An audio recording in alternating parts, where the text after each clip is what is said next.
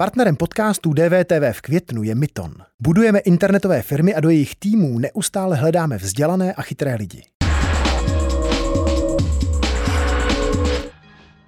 Český curling bude mít poprvé v historii své zástupce na olympiádě. Účast na hrách v Pekingu vybojovali na mistrovství světa ve Skotsku manželé Zuzana a Tomáš Paulovi, kteří jsou hosty DVTV. Dobrý večer. Dobrý večer. Dobrý večer. Tak pojďme se podívat na moment ze zápasu se Spojenými státy americkými, který vás definitivně poslal na olympiádu.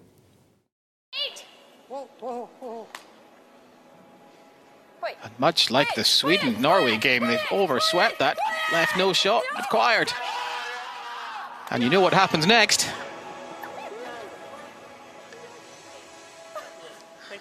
Yeah, a lot of emotions for these two securing a spot at the Ano, Olympic Games velké for Czech emoce. Republic. Je pro vás tenhle úspěch takovým malým nagánem?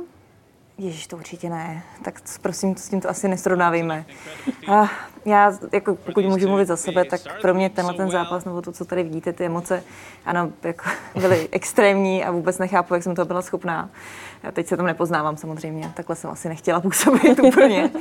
Ale uh, pro nás to spíš bylo o tom, že čtyři roky jsme opravdu hodně tvrdě dřeli na to, abychom se dostali do tohohle zápasu a vlastně to, že, jsme ho, že se nám to povedlo vyhrát, bylo pro nás jako úplný maximum. A asi možná tam bylo takové to vědomí, že možná je to ten náš zápas té naší kariéry a možná tohle je ono a že si to opravdu musíme užít. Ale Nagano, a Nagano bylo jedno. No, když přece jen zůstanu u srovnání s hokejem, tak jak velkého úspěchu jste tím postupem dosáhli a jak v úzké světové špičce jste se ocitli?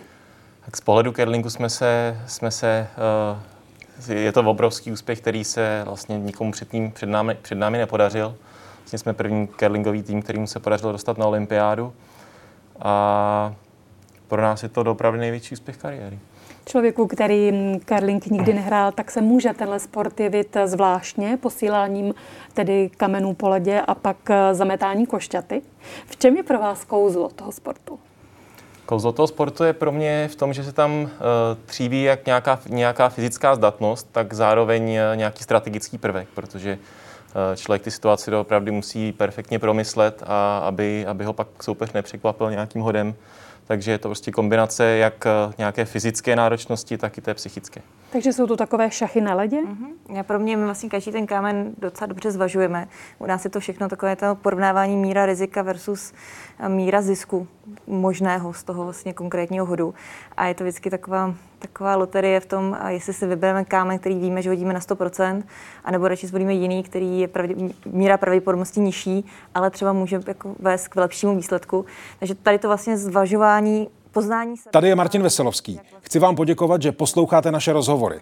Jestli chcete slyšet celý podcast, najdete ho na webu dvtv.cz. Tam nás můžete i podpořit a stát se členy DVTV Extra.